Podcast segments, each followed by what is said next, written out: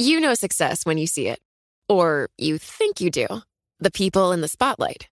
But what about those small business masterminds who succeed at making their money work harder? They do that by having a business bank account with QuickBooks Money, which now earns 5% annual percentage yield.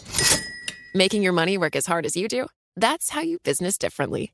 Learn more about QuickBooks Money at quickbooks.com slash 5APY. Banking services provided by Green Dot Bank, member FDIC. Only funds and envelopes earn APY. APY can change at any time. What could you do if your data was working for you and not against you? With Bloomberg delivering enterprise data directly to your systems, you get easy access to the details you want, optimized for higher level analysis, and financial data experts committed to helping you maximize your every move. Our data is made for more, so you can show the world what you're made of. Visit Bloomberg.com slash enterprise data to learn more.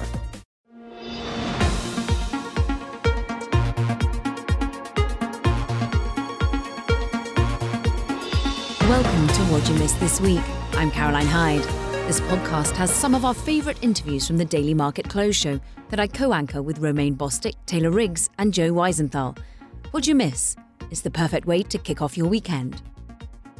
This week, markets digested both virus fears and vaccine hopes. The US continued to see record numbers of COVID 19 cases across the Sunbelt, while Gilead offered some hope for treatment with the announcement that their drug, remdesivir, had decreased coronavirus deaths by 62%. Against that backdrop, tech vastly outperformed the broader market for most of the week. Gains from big names like Apple, Google, and Facebook were enough to push indices into the green, but the divergence between big tech and the broader market kept growing. We touched on these themes with Chris Ailman, the Chief Investment Officer at CalSTRS. It's the California State Teachers Retirement System, which has close to $230 billion in assets under management. We started by asking him well, how he was thinking about this market and a rally that is being led by increasingly fewer companies that are getting bigger and bigger. Yeah, the narrow leadership is is definitely concerning. We've seen that in the past. If you go all the way back to the 80s and the 90s, it has happened, um, and it doesn't mean that the market's going to correct on those names. Usually, the rest of the market comes back up, and those names kind of go steady. This time, I'm not so sure. I mean, those stocks are stay-at-home stocks, and this is a health crisis. At some point, we're going to resolve that health crisis and people are going to look at those valuations and question are they going to keep going through the roof? So the narrow leadership does concern me. Uh, look at the value stocks. I mean value stocks are negative year to date. It is really it's not just growth it's these handful of growth companies as you mentioned. Are where, therefore, in value can you start to look, or where is there ripe for opportunity? Well, you know, really, uh, it is all about uh, backing up Caroline and looking at asset allocation and how are you going to mix your portfolio. You really just can't uh, uh, shift between value and growth at this point. I think there are too many risks on the horizon. Uh, it is really a big concern about this market. Value versus growth, a big debate. How are you positioning CalSTRS in the value versus growth rotation? Well, we're going to try and stay fairly neutral because we don't want to underweight value too much, but we are a little bit overweight growth. And if you look at today's sell off, you know, I'm surprised to see things like the banks and the financials getting hurt substantially, which should be value plays. With interest rates at zero, they're in good position. But again, it's that question of uh, stay at home stocks versus uh, back to the real economy. Uh, and that bifurcation we're seeing between Main Street and Wall Street it is so tough to figure this out. You're going to have uh, uh, uh, talk to uh, the Yale professor later in about an hour, and I really am curious about the Shiller Index and the CAPE ratio and where we are in the valuations. I fear that we're really overvalued. Interesting. We'll be speaking to Robert Shiller in a moment. Thanks for that plug, Chris. I'm interested in where you think is unloved at the moment that shouldn't be, and how much you say Main Street versus Wall Street, how much the retail investor is worrying you, or you think they're making the right calls? Uh, the retail investor definitely worries me because of that Robinhood uh, trading impact. You basically have uh, millions of people who normally would be at the office and stuck in meetings, but they're at home and they're looking at their Bloomberg terminals and they're day traders. Uh, the market is not following normal moving averages. It's not behaving as we would typically expect. So uh, I think that's another phenomenon of this stay at home situation that will change over time when the health crisis is resolved. Chris, there's been a long debate within the public pension sector about doubling down on leverage effectively to pay to play catch up as liabilities still uh, outweigh assets. Are you doubling down, uh, perhaps going into more risky sectors in effect to play catch up, given that liabilities are still uh, weighing out more than assets? Great question, Taylor. You're right on a very topical discussion among CIOs. I know Ben Meng at CalPERS, uh, the larger fund in California, has talked about adding leverage to his portfolio. I was on a call yesterday with a group of CIOs in the USA, and there are a few very modest leverage, maybe 10%, 15% leverage leverage cuts both ways. It's great on the upside, but it is twice as painful on the downside. So people are looking at that, but that's a risk play. And that puts a lot of pressure on the taxpayer. And, and personally at CalSTRS, I don't think that's the right stand. We're underfunded. Our job is to just try and make a steady return and not take added risk by leveraging up the fund dramatically. But it will be a discussion, I think, going across the country for the next year. What else were the CIOs all talking about? What has got you most animated, most focused at the moment? Well, you know, uh, Caroline, it really is about uh, U.S. versus non-U.S. versus emerging markets. Emerging markets have been cheap. They've been cheap for over a year, and they're still cheap because they're not equipped to deal with this health crisis. But people recognize they're always looking for opportunities, and the USA is so overvalued. Uh, you know, when we look back at the last year, ending at June 30, What's amazing is those top growth stocks produced a 25% return. 30 year government bonds in the USA produced a 25% return. Then outside the US, one of the next highest countries is New Zealand. I mean, it's a tiny market. So it's trying to figure out where you can get returns and then how the private markets are going to perform in this environment. We just really don't have a good feeling about real estate and private equity uh, where the valuations are, those markets will come back, but not till the health crisis is resolved. Chris, your take, you say that, you know, eventually the health crisis will end, things will revert, but at the moment it's trying to look for those pockets of where's been underperforming and where's ripe to get in. I was interested that you were noting about the time for emerging markets or perhaps outside of the US. Where do you see the US dollar in all that picture? Does it have to remain flat or indeed weaker? Well, that's a great point because uh, I think it's going to continue to be strong for a period because the major developed markets, obviously the UK uh, and then and Europe are still struggling and Asia is still struggling. However, we're spending a ridiculous amount of money, fiscal and monetary stimulus, but the fiscal stimulus, uh, we're going to have to pay that back at some point. All this extra money we're paying uh, the citizens to survive this health crisis at the municipal and the state, and then especially at the federal government level. That's going to put pressure on the dollar, issuing debt. It's nice that they're able to reduce the amount of T bills because they're rich with cash right now. But I think in a couple of years, we're going to see the dollar under weakness, mostly because interest rates are going to have to climb as we uh, finance this immense structural debt. Chris, fold in then some assumed dollar weakness into some international equities. Are there any considerations and talks about further um, better, higher growth internationally then relative to the U.S. as you think about how you're allocating uh, strategically and tactically within your portfolio? Well, most of the global investors, and as you mentioned earlier, both Caroline and, and you, Tyler, mentioned, the other CIOs are talking about we have global portfolios so that our weighting is roughly 52% in the USA, 48% outside the US. And then the outside the US is really dominated by Europe, UK, and then Japan. It's tough to find growth in those markets. So hmm. you hit it on the head. There is not a lot of opportunities in other markets the stay at home stocks are US companies and they are dominating the world. So I think that's going to be one of the challenges going forward is the, the regional nature of where you want to be. Japan, big questions about China and, and just its regulations and access to that market. Uh, and then whether Europe really can turn the corner without the UK being part of it. So it's not a panacea. It's still going to be a heck of a challenge. But I think, you know, again, to plug Robert Shiller, grill him on the on the CAPE ratio and and where U.S. stocks are valued when you look at the next 12 months with all the risks. We have a health crisis, and then oh by the way, we have a major election, and I'm not sure that election is going to go smoothly at all. Before we get on to the election risk, what is your take on real estate? Uh, real estate's a huge question. I, am not surprised that the University of Michigan survey would be positive because rates are low but people aren't walking through homes. And I don't know anybody that's going to buy a home virtually. Uh, most of the home sales, I think the realtors have admitted, were people that had already seen the property ahead of time before we had all the shutdown. So, and in commercial real estate where we invest, uh, it's impossible to figure out the value of a mall. I mean, it's mm-hmm. empty and, and half the tenants aren't paying rent. So, uh, and we're really having a good, big discussion about commercial real estate when it comes to office buildings.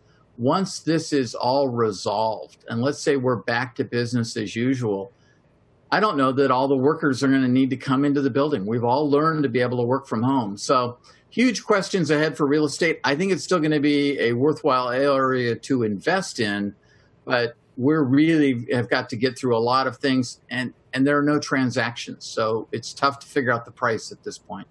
and chris with rates so close to zero and this is a very serious question i know one you get a lot how are you thinking about your actuarial assumed rate of return and that discount rate are the days of 7 8% reasonable at this moment or do public pension plans need to be more realistic and come down to, let's say, a 5 or a 6%. I know that that balloons the liabilities, but is that a more realistic picture uh, given that we are lower for longer within this rate scenario? You hit it on the head again, uh, Taylor. It, if I look out over the next three years, 7% is challenged. Although, with zero interest rates, it means the Fed is pushing everybody into risk assets again. And so we saw that in 2010, 11, 12, where risk assets produced as much as double digit returns. Your fixed income side of the portfolio, you're really going to drop the assumptions, but that's going to push people into credit, high yield, leases, other areas where they think they can find opportunities. If I look out over 10 and 20 years, which is where my liabilities are amortized over, that longer term picture, I still think seven is a realistic number. I know I'll get criticized by that from a lot of people. In the near term, it may be tough, but over the long term, I think it's doable. But look at our fixed income allocation. We're at only about 13% in fixed income. Most pension plans are at 20% or below because they realize that the Fed is going to keep interest rates at zero for a long time. So it's still a focus in on risk assets. And I think we'll see private equity come back in 2021, 22, real estate come back in that environment and take advantage of these cheap rates.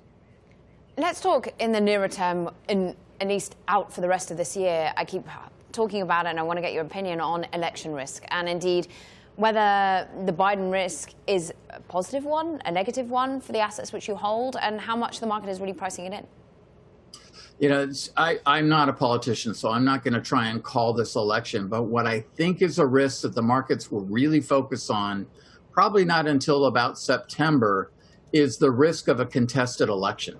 Um, I really am fearful that this election is not going to go smoothly. We mm. still will have a health crisis, questions about mail in ballots. Uh, we may really find, just like the, the Gore Bush election, and while that was only Florida, we may find this one locked up in the courts into November, December, and I hope not, but into January. That's not going to be good for the US markets or the global markets. So I think more than a discussion about which party might win or not is going to be a discussion about whether it's a smooth election or whether it's a contested election and we have trouble.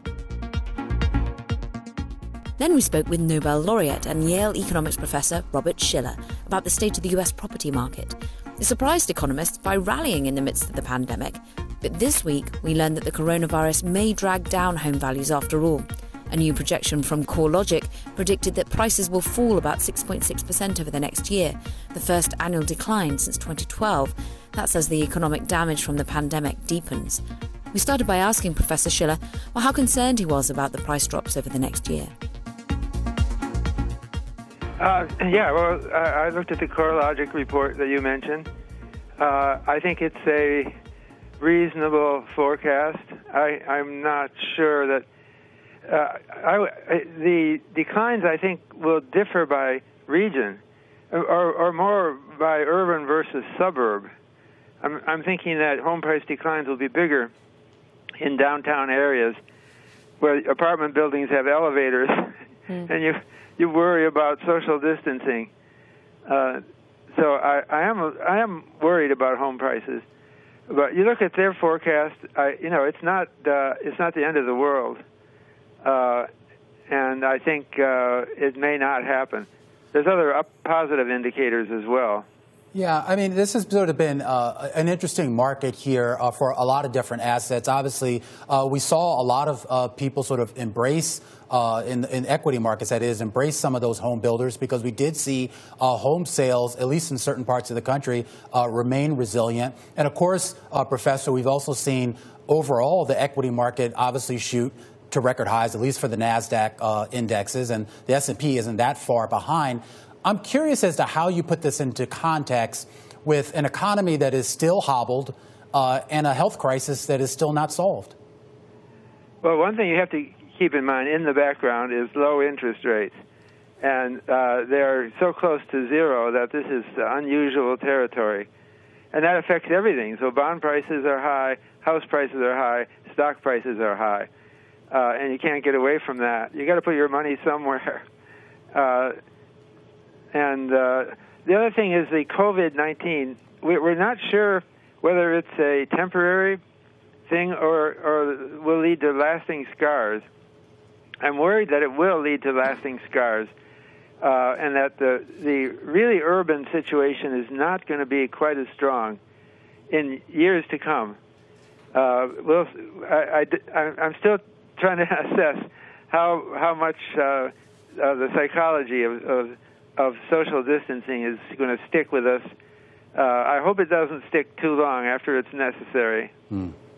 Professor, we were speaking with Chris Ailman in the last hour, the chief investment officer of CalSTRS, one of the largest public pension funds in the country. He was desperate to get your thoughts on the CAPE ratio, which we know that you started back in 1998, that cyclically adjusted PE ratio.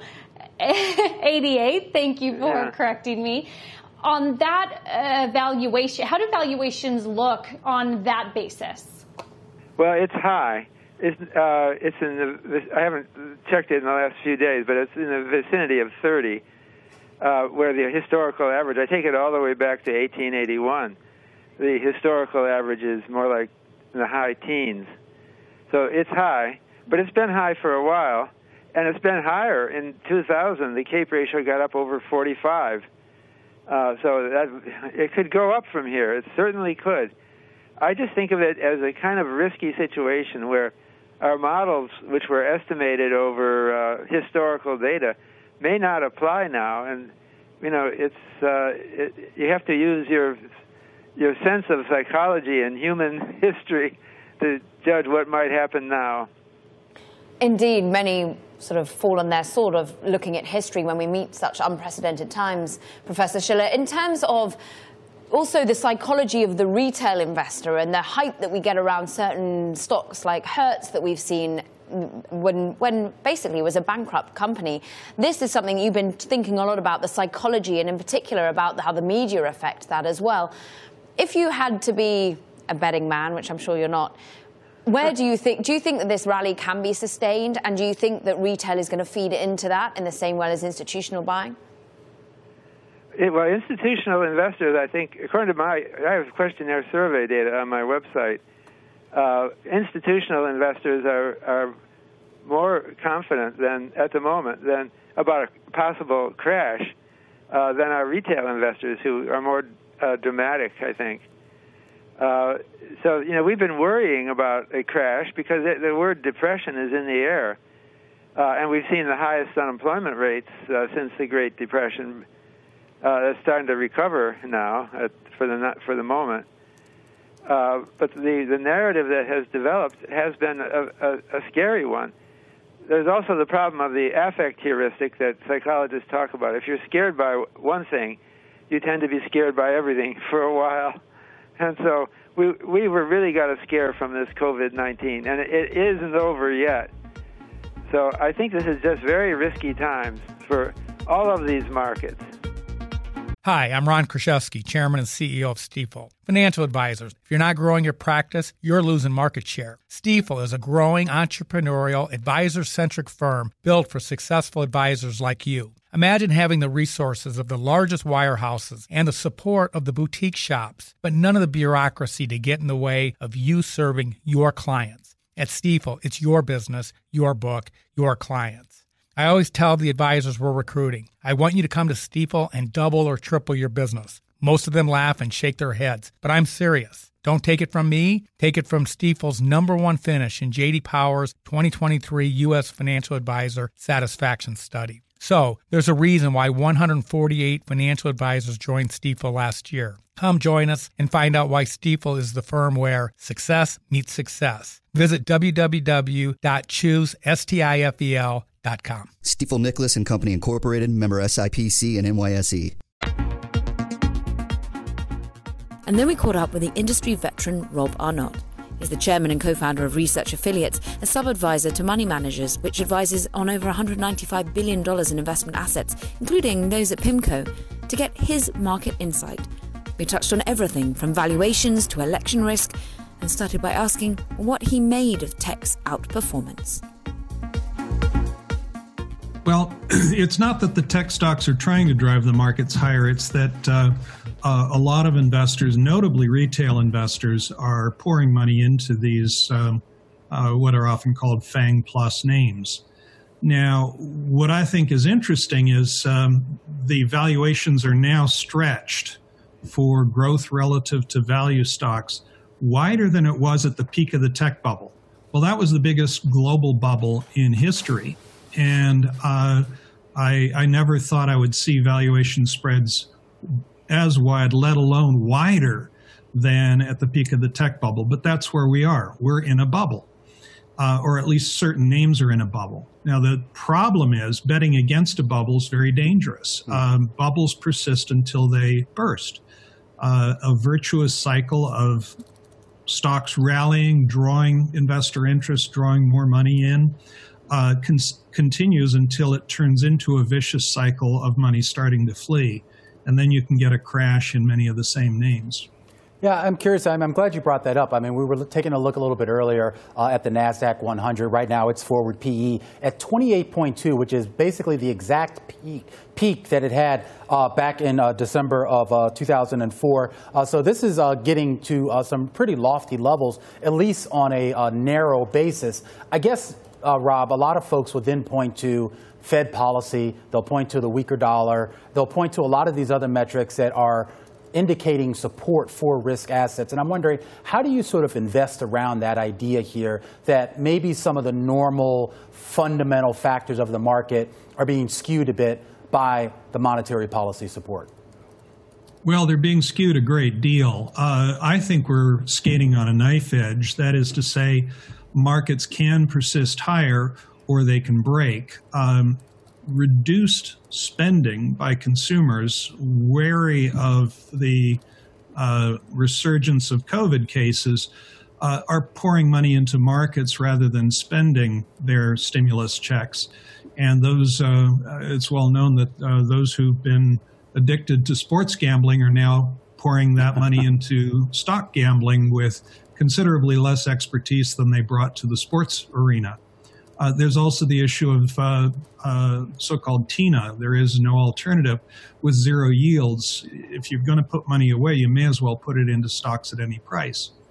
And retail investors, uh, of course, are chasing the uh, market darlings. Now, when fiscal and monetary stimulus don't promote spending, and these three trillion of stimulus and counting uh, certainly don't seem to be promoting much in the way of spending. It goes into Wall Street creating asset bubbles rather than Main Street. Um, but at what price? Hmm. When uh, Amazon announced its earnings in at the end of April, uh, they closed that day at 111 times earnings. Uh, that's trailing earnings, not forecast earnings. Um, one of my colleagues did a simple discounted cash flow model. He assumed Amazon grows at 20% per year compounded for the next decade.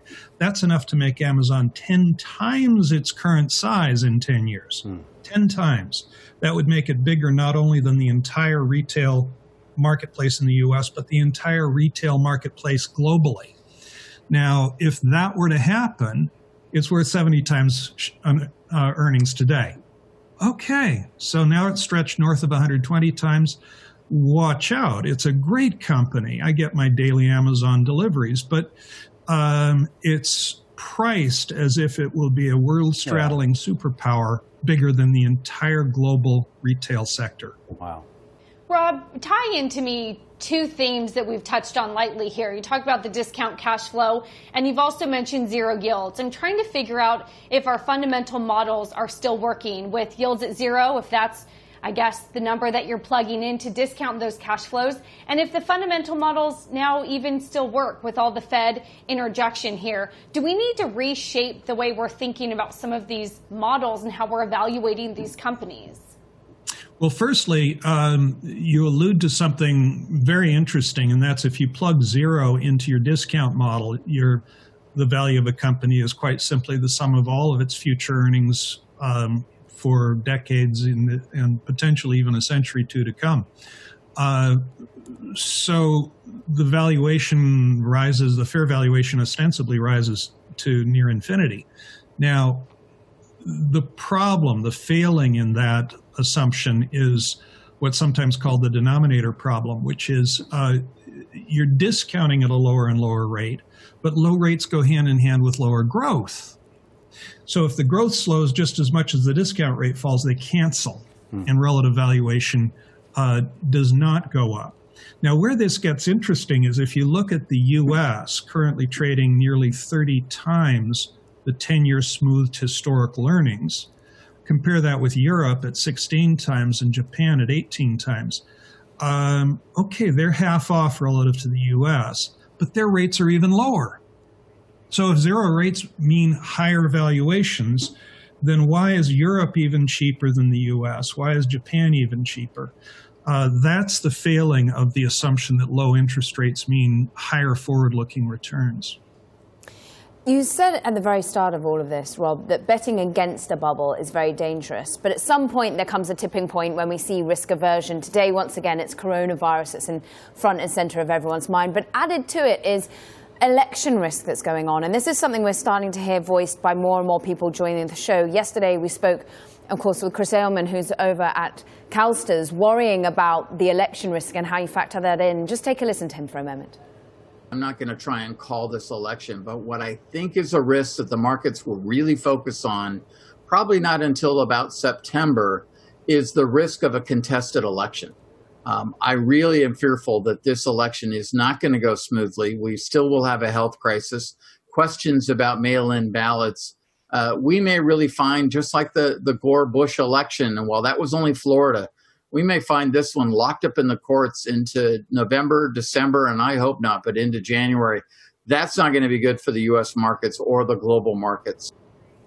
You worried about election risk? You worried about any key risk that drives this market lower, that pops that bubble? Oh, I'm worried about a lot of risks. Um, uh, while I admire Chris Ailman a great deal, I'm not too worried about a contested election. The 2000 election was was truly uh, uh, so close in Florida, uh, it, the difference was 0.01%. Uh, okay, that's not likely to happen. Uh, contentiousness relating to mail in ballots, sure. Uh, closely contested election in which um, uh, feelings are very high on both sides, sure. Um, to me, one of the uh, if if Biden wins, uh, one of the things I would hope for is that the Senate doesn't flip because uh, I think there's benefit to having uh, a split government that um, moderates the more extreme views of either side. So, uh, but is that going to happen? I don't know. I think at this stage, if the election were held tomorrow, it'd be a, a, a Democratic sweep. But uh, uh, three months is an eternity in politics. so um, it's anybody's guess how this is going to play out. Uh, one thing that I like to say in public speaking is we're going to be choosing between somebody who wants to run $2 trillion deficits as far as the eye can see against somebody who wants to run $3 trillion deficits as far as the eye can see. And I'm not sure which one is which.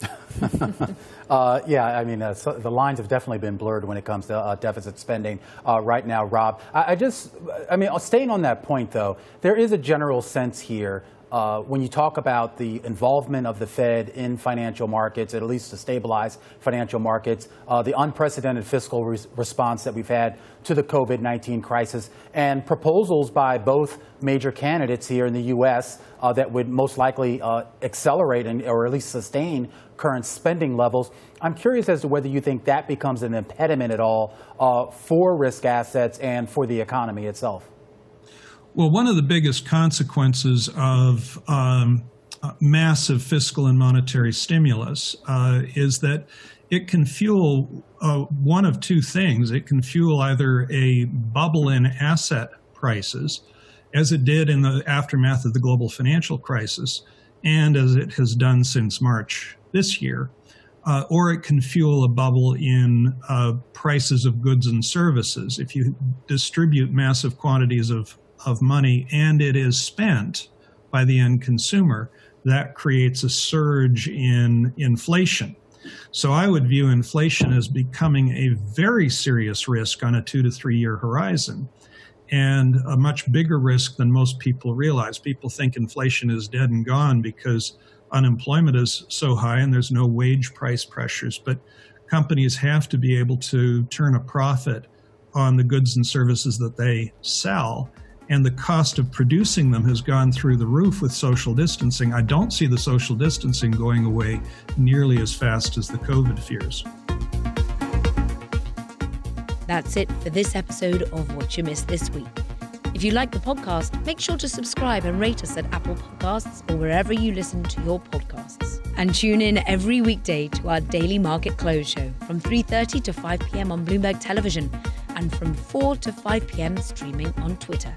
Thanks for listening and have a great weekend.